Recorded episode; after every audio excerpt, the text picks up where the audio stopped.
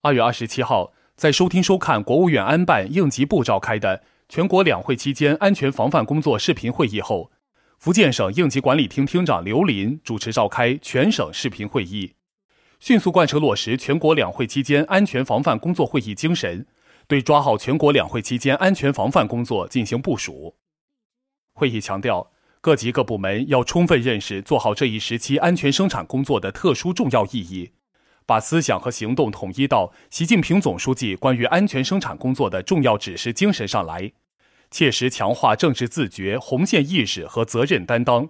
保持高度警醒，时刻绷紧安全生产这根弦，认真贯彻落实好党中央、国务院以及省委省政府的决策部署。会议要求，要高度重视，立即抓好传达贯彻落实，切实把各项安全防范责任措施研究部署到位。把促一方发展、保一方平安的政治责任和工作压力层层传导落实到位，切实做到责任落实无空档、监督管理无盲区，督促各类生产经营单位做到安全投入到位、安全培训到位、基础管理到位、应急救援到位，坚决防范和遏制重特大生产安全事故发生。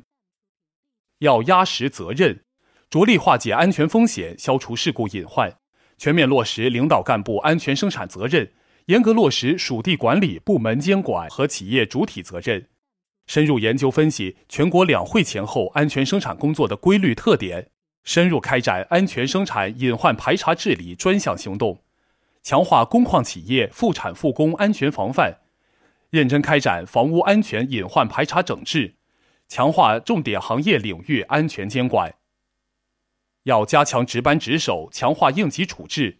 进一步建立健全信息共享、协调联动机制，加强灾害性天气、地质灾害等预测预报和人流车流监测，